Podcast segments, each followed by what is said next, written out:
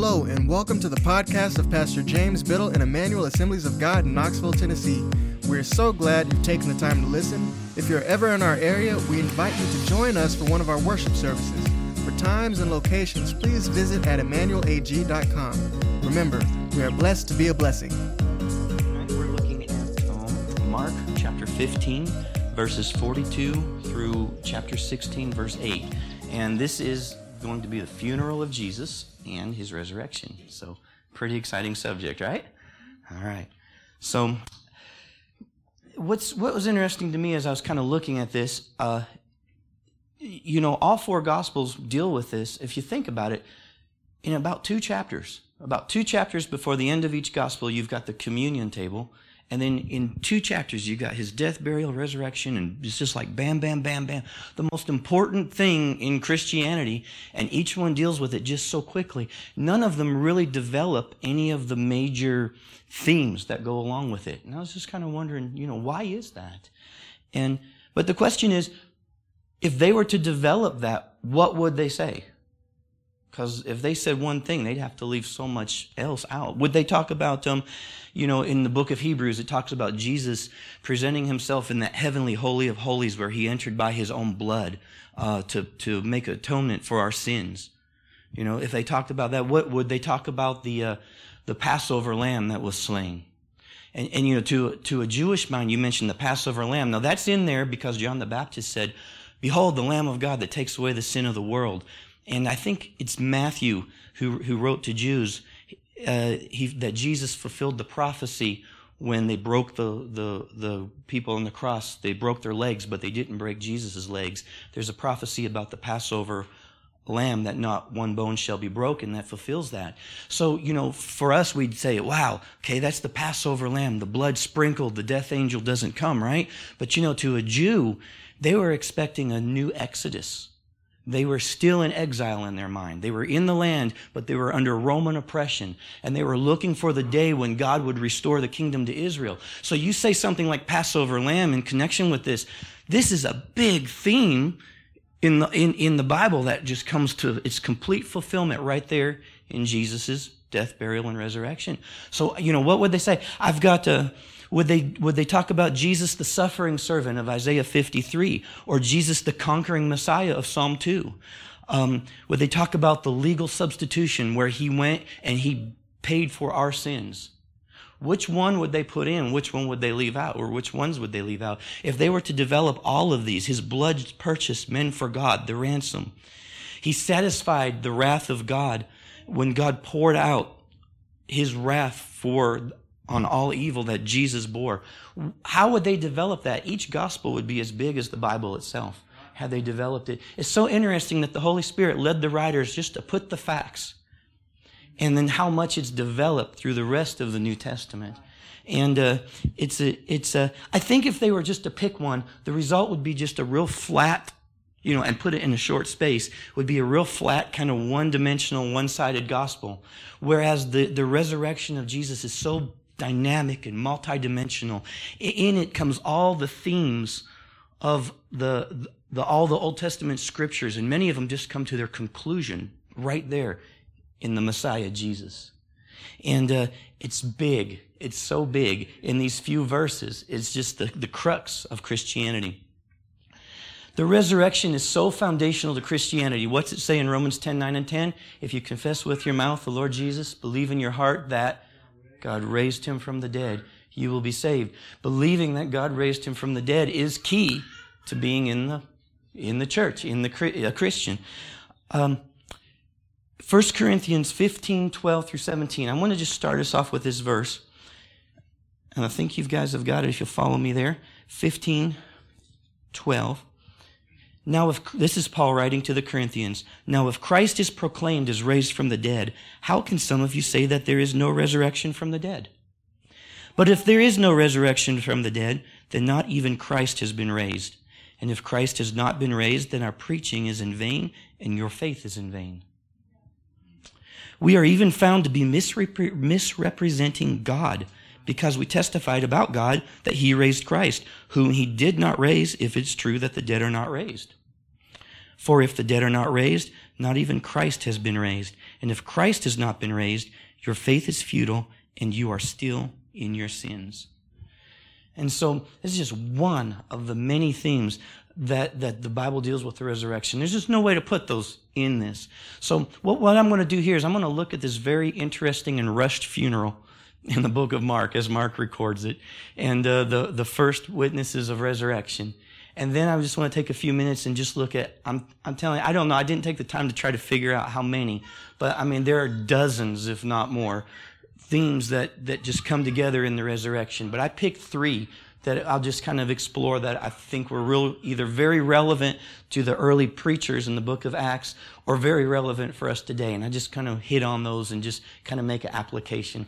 Because, you know, I think it was John Wesley who said something like, if your preaching doesn't move you, it's not going to move anybody else. So I'm just going to be honest. These are three that I was excited about when I was looking at it. So if I'm excited about it, I'll be excited when I share them. So let's just pray before we get started here in Mark chapter 15, verse 40. Father, we thank you for the work of Jesus at the cross. We thank you for the resurrection. We thank you for the new life that is ours in Christ Jesus. Lord, as we open this word and study it, speak to us through your word, from your word, Lord. Let it become in our hearts, growing and producing fruit in all of our lives. In Jesus' name, amen. All right.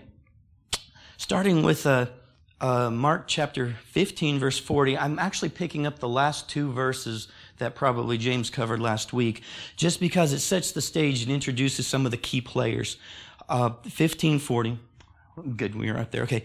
There were also women looking on from a distance, among whom were Mary Magdalene and Mary the mother of James the younger, and of Joseph, and Salome. When he was in Galilee, they followed him and ministered to him. And there were also many other women who came up with him from Jerusalem. And it's interesting that these women had been with Jesus all along. They actually followed him from Galilee. And it says there were many other women. And I just have a quick question. Where are all the men? The women are following him. Where are all the men? You know, why were the women the first evangelists after the resurrection? I guess because they were there. They were there. But, you know, in saying that, it is interesting that in their culture, the women really were not a credible witness. You know, if a woman would have witnessed a crime and they were in court, she would not have been a credible witness. Her testimony would not have been valid. So it's so interesting that Jesus chose a woman to be his witness after the resurrection. Not only does that elevate, you know, show us how he thinks of women, elevates women, but it also shows that they did not fabricate this story. Because if they were going to fabricate it, they would have had some real credible man being the first witness of the resurrection. So it just proves that the disciples did not make up this story. Okay, starting with verse 42 now. When evening had come, since it was the day of preparation, that is the day before the Sabbath, here again is just evidence that Mark is writing to non-Jewish readers, because he explains the day before the Sabbath, the day of preparation. He has to kind of explain it. A Jew would know that. They wouldn't mention it.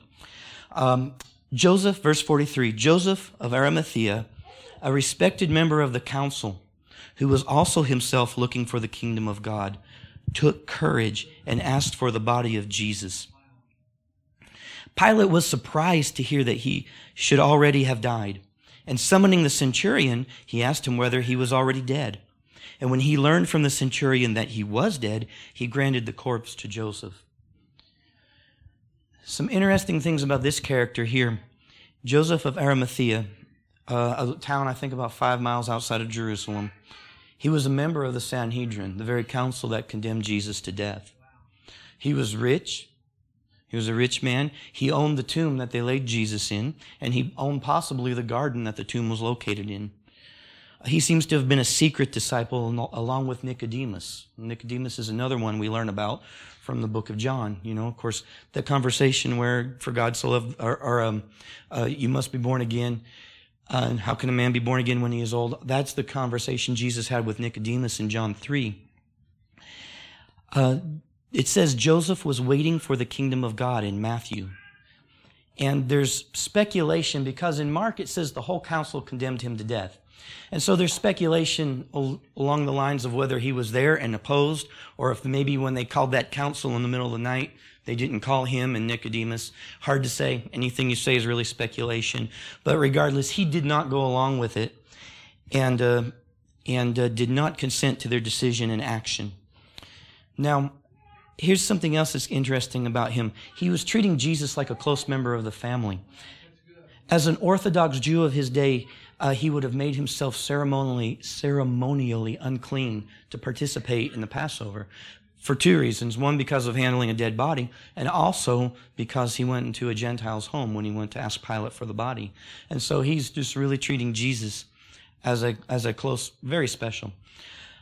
He may have been even attempting to remove the curse of Deuteronomy 21, 22, and 23. Listen to this, if you pull it up. And if a man has committed a crime punishable by death, and he is put to death, and you hang him on a tree, his body shall remain all night on the tree, but you shall not remain all night on the tree, but you shall bury him the same day. For a hanged man is cursed by God. You shall not defile your land that the Lord your God is giving you for an inheritance. And of course, right before the feast is the last time these people would want to defile their land. They would want everything cleaned up. But this reminds me of another verse, the New Testament quoting that, Galatians 3, 13 and 14. Christ redeemed us from the curse of the law by becoming a curse for us. For it is written, cursed is everyone who is hanged on a tree, so that in Christ Jesus the blessing of Abraham might come to the Gentiles, so that we might receive the promise of the Spirit through faith.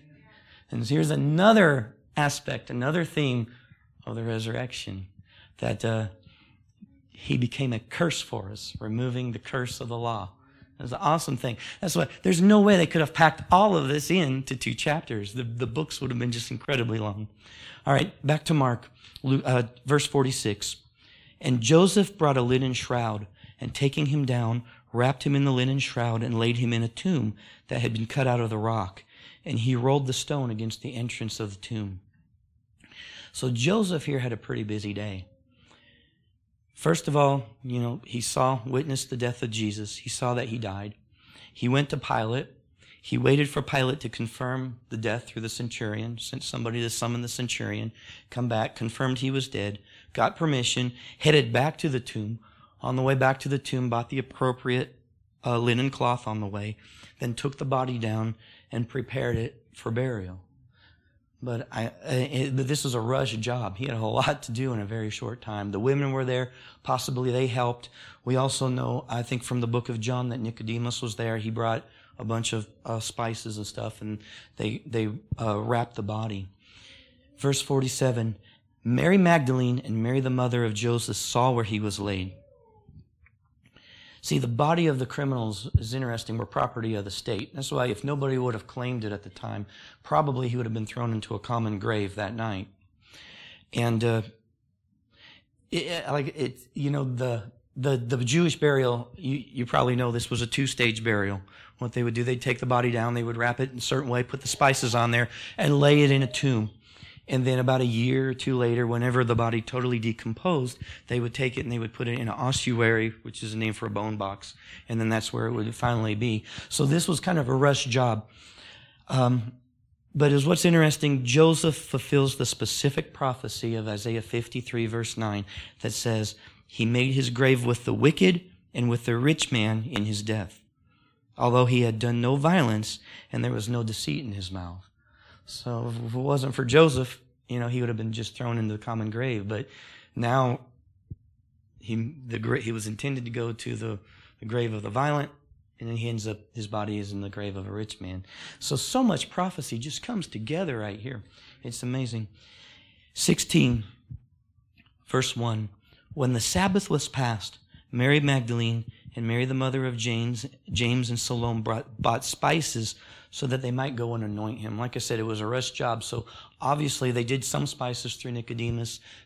There's four different accounts of this, and it's fun when you kind of read people who are really overly concerned about having every detail, but they work out the details of who went there and when and whatever. I'm just kind of staying with Mark. He's very simple. He leaves out so many details. He just assumes that It leaves it to our imagination, I guess.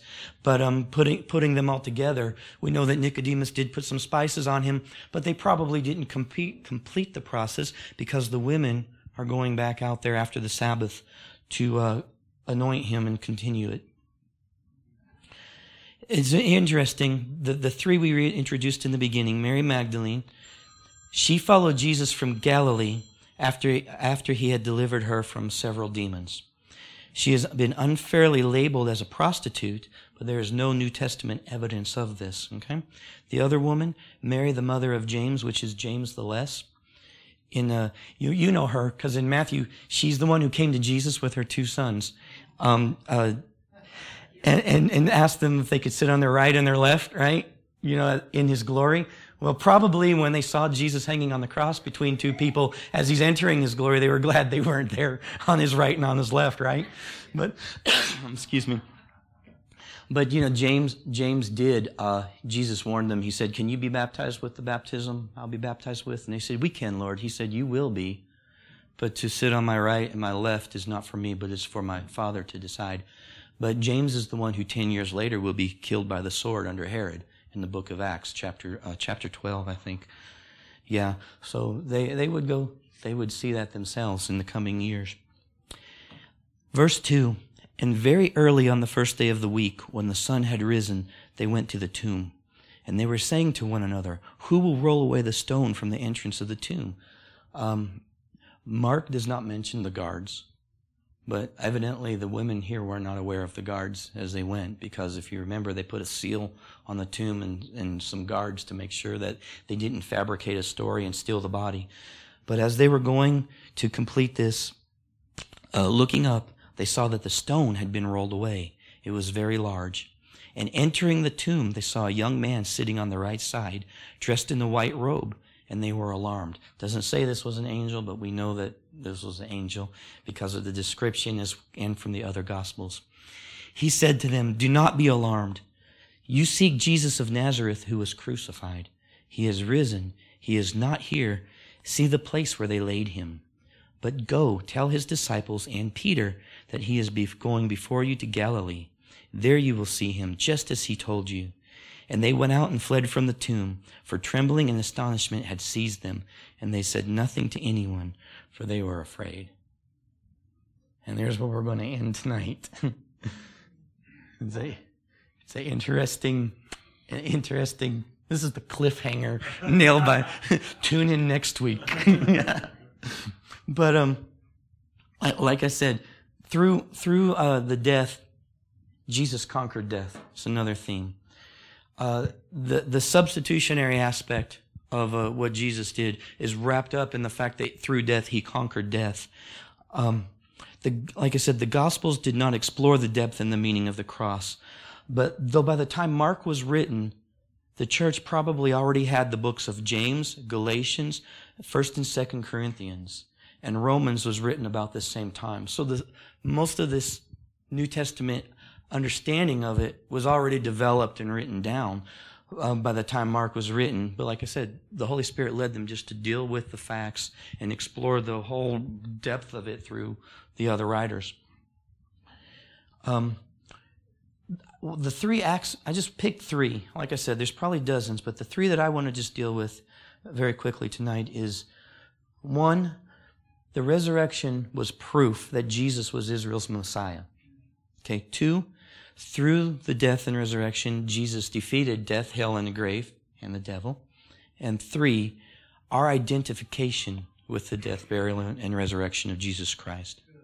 Okay, let's go to Acts 13, 26, 33. This is quite a long passage, but this gives you an idea of how the early apostles used the resurrection as proof that Jesus was the Messiah.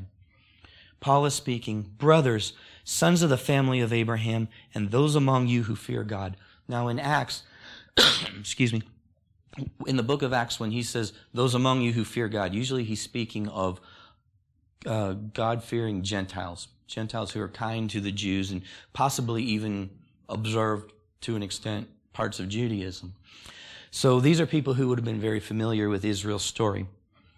"Those among you who fear God, To us has been sent the message of salvation. Okay, he's going to give them the message of salvation. This is awesome. And it's interesting because you would think, you know, the message of salvation was, you know, all have sinned, Jesus died for your sin. You know what I mean? Like we go through when we lead somebody to the Lord. But it wasn't. It was a proclamation of the resurrection of Jesus Christ. That was it. And that's so interesting to me because I'll tell you a little story. When I used to do a lot of teaching for teaching kids, doing a lot of outreach, similar to like what Michael does every day. And I was so blessed when I did it. But I'd be preaching something and proclaiming, you know, the victory of Jesus Christ. And then I would stop and I'd lead us into a prayer of salvation. And I realized I was just totally changing gears. Bow your heads. You know, I have sinned. Jesus died. And that's true. That's right. That's one model. And I'd be like, how do these go together? I don't see this in the book of Acts. They're proclaiming the resurrection. And I just learned that that model of the legal substitution is an aspect that Paul developed that finds its place within this larger one, Jesus the victor.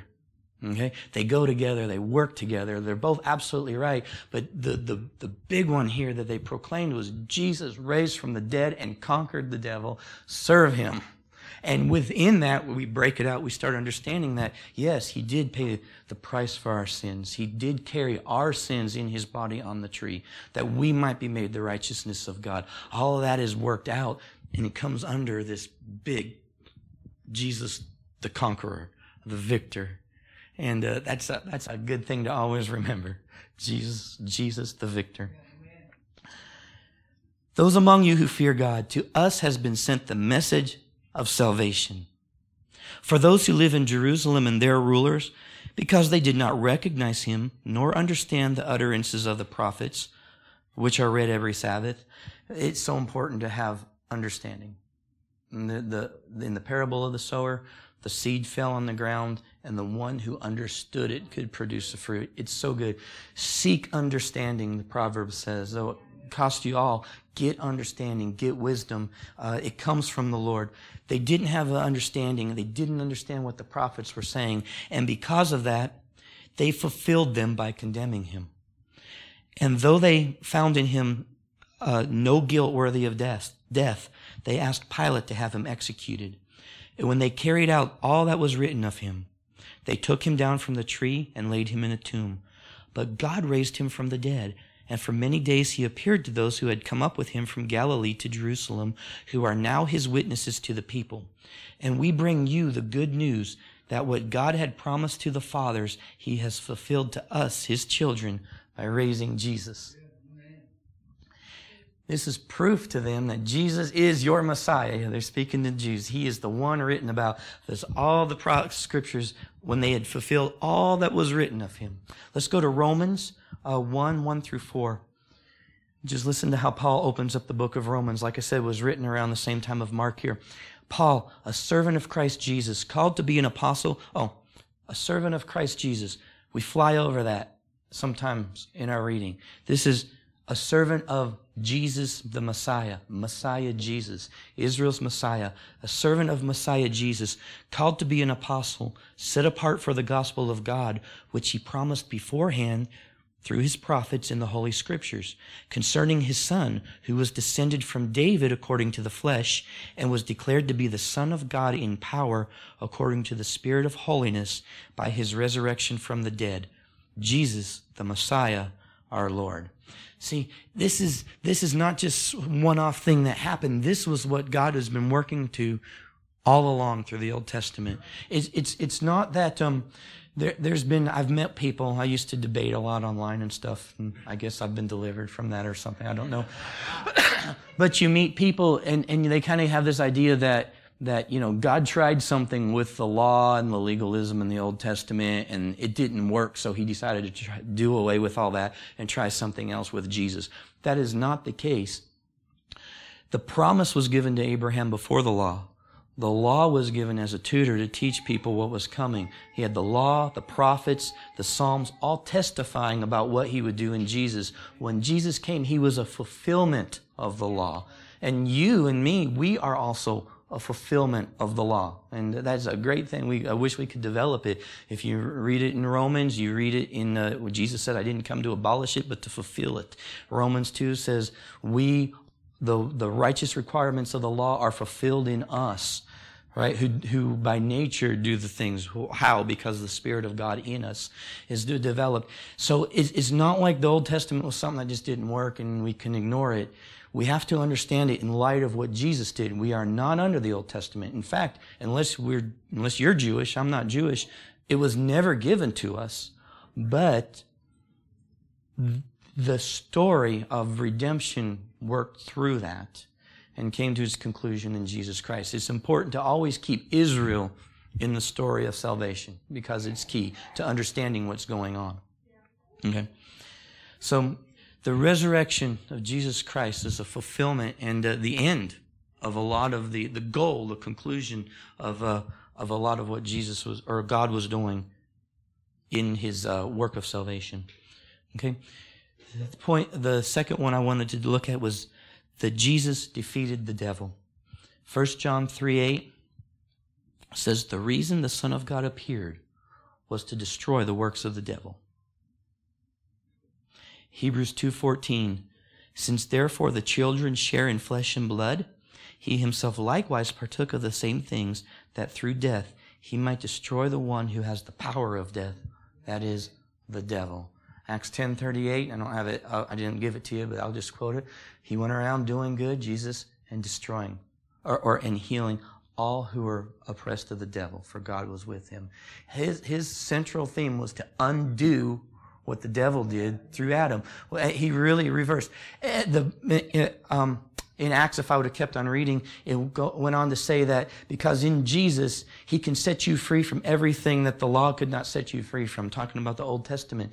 Everything that was lost in Adam was regained and much more in Jesus. He came to rescue us and destroy the works of the devil. That's such a powerful theme of the resurrection. And the last one that I just want to deal with here is our identification with his death, burial, and resurrection. When a person believes the gospel, God identifies him in Jesus' death, burial, and resurrection. When a person comes to God, God sees you as in Christ. It's really an interesting thing. If you get online, the first time I did it was with a concordance, but you can go online now and just type in Christ and look up all the verses in the New Testament and see how God sees us in Christ. It's beautiful. I've got just a few here that are dealing specifically with the resurrection. And Colossians 2:12. Having been buried with him in baptism, in which you were also raised with him through faith in the powerful working of God who raised him from the dead. And Romans 6 is much like it. We were buried, therefore, with him by baptism into death, in order that, just as Christ was raised from the dead by the glory of the Father, we too might walk in newness of life. This is a metaphor for the new birth. New birth is a metaphor for what happened to. It's showing us that when we come to Christ, there is a separation from the previous life. Baptism is a burial. We are identified with his death as he was in the tomb for 3 days. Our old life is buried with him and we're raised. I'm crucified with Christ. Galatians 2:20. It's my next one. Came to my mind. No wonder it's written down here. I have been crucified with Christ. It is no longer I who live, but Christ who lives in me. And the life I now live in the flesh, I live by faith in the Son of God who loved me and gave himself for me. Isn't that beautiful? Identity with his death, burial, and resurrection. And then the last one here, Ephesians 2:4-6. But God, being rich in mercy, because of the great love with which he has loved us, even when we were dead in our trespasses, made us alive together with Christ. By grace you have been saved, and raised us up with him, and seated us with him in the heavenly places in Christ Jesus. When God looks at you, he sees you in Christ, seated with him in the heavenly places. And this is what's really interesting about the covenant. The Bible has in the what we call the Old Testament, the Old Covenant, and then we know starting somewhere around Matthew, deals with the New Covenant, right? Well, the Old Covenant was a covenant that God made with Abraham and with his descendants, with Israel. And so everybody was working to keep the covenant. When the nation didn't keep the covenant, the curses of Deuteronomy 28 came on them. They were exiled from the land. They had to perform. It was performance-based, largely, to keep the covenant. But the new covenant is not my covenant with God or God's covenant with me. It's God's covenant with Jesus. That's why it can't fail. It's better promises, but it's a better covenant. It's God's covenant with Jesus. I get in on the covenant because in the mind of God, I am in Christ. And that's why it can't fail. I can get out of it, but the covenant cannot be broken because Jesus is not going to fail. He's not going to keep it. It's solid. And so that's a good thing to remember. In fact, everything we do now after being buried with him and raised together with him, we are to do it in Christ. That's why he says, all authority is mine, go in my name. In Christ. Everything we do is in Christ. And the more we understand that and on purpose walk that out in our lives, the more authority and power that we will have, not because it's us, because we realize it's his. See, if I'm in Christ, if Jesus speaks a word, will the winds die down? Yeah. Well, he said, do it in my name. So as far as that wind and waves is concerned, Jesus said it. And it's a place that we need to understand. I really would encourage you, and I probably should have taken the time to look some up and read them, but just go Google in Christ and just read some of those. They're really, really good. And so I wanted to close with this. Let's see. You guys are going to have to forgive me. I'm still not used to these. This thing shuts down. I need to make it stay awake. You know how to do that. You'll help me with that sometime, right? Anyway, I want to just close with this. This is Philippians 3, starting around verse 10. Paul is speaking, and he says, that I may know him in the power of his resurrection. Can we know the power of his resurrection? This is Paul's goal. And may share his sufferings, becoming like him in his death. See, there's new life, and we all want resurrection life, but there's also a death to go through, a baptism, a dying to our old self. It's a laying down our life. I think a lot of times the gospel is presented as add Jesus to your already pretty much basically good life, and you'll even be better. But it's not. The gospel is, even if you're a great person, a moral person, the gospel is your efforts, you are not right with God. You are lost. You need to die to that and then come into newness of life. And that I may become like him in his death, that by any means possible I may attain the resurrection of the dead. Not that I have already obtained this or am already perfect, but I press on to make it my own, because Christ Jesus has made me his own. Brothers, I do not consider that I have made it my own, but one thing I do, forgetting what is behind and straining toward what lies ahead, I press on toward the goal for the prize of the upward call of God in Christ Jesus. What Jesus accomplished for us in his resurrection is ours, but let's press on. Let's press on, forgetting past mistakes, forgetting our past life. Let's press on and take hold of that for which he took hold of us. Amen? Amen. Let's just pray. Father, thank you for your resurrection. Thank you for the resurrection life that is ours in Christ Jesus. Thank you. Thank you. Thank you. Lord, you've laid hold of us for this. Lord, let us grab hold of this and press on and take it, make it our own.